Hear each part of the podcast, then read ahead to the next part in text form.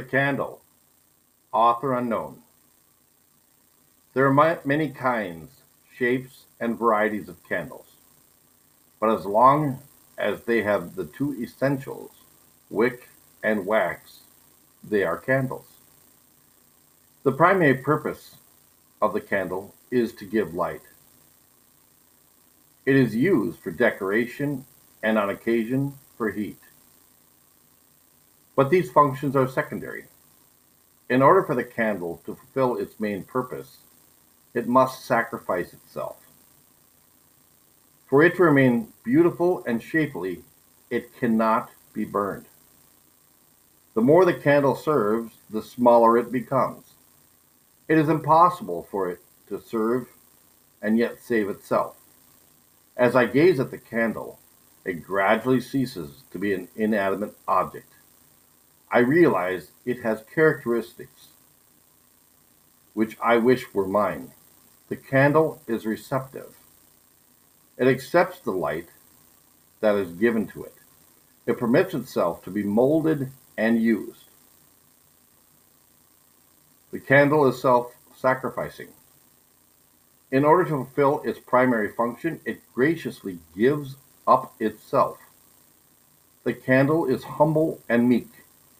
It is willing to become less and less, to decrease so the light may increase. It never calls attention to itself, but lives only to hold forth light.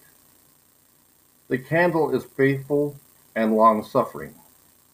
It quietly shines as faithfully on the poor man's table as at the king's banquet, ready to serve in all walks of life. It burns on the altar of the great cathedral or on the table of a tiny mission house. Wherever it is, it seeks to give forth light in the darkness. The candle is kind and forbearing. It puts the best reflection on the things about it. It covers up the blemishes, makes the plain look beautiful, and the old look young. The tired seem relaxed, it casts a warm glow on everything near it. The candle has self control and dignity. Unless disturbed, it burns at a steady pace, using no more wick and wax than needed. Straight and tall it stands until it completely gives itself up in service. The candle has a very definite message for me personally. If Jesus is the light of the world, I am to be the candle to hold forth the light. No matter how old or how young, big or small, weak or strong, I have the same capacities in my life as the candle. I have the power to give forth the light, to light another life, and to give forth the warmth of Christ's love. My primary purpose in life should be to hold forth Christ. In order for his light to shine in my life, I must sacrifice myself, even as the candle does.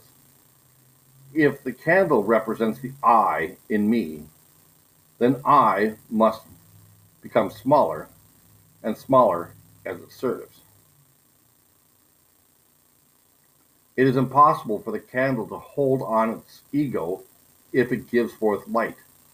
When it fulfills its main function, it eventually becomes a humble mound of melted wax. It has completely spent itself in service. My personality should have the characteristics of the candle that I just mentioned receptive, self sacrificing, humble, faithful, kind, and forbearing, sympathetic. What other reason do I have for living than to hold forth Christ the light. Apart from him, is not my will equally as in, uninteresting, useless, and futile as the unlit candle? As Christ challenged his disciples, I hear the same message.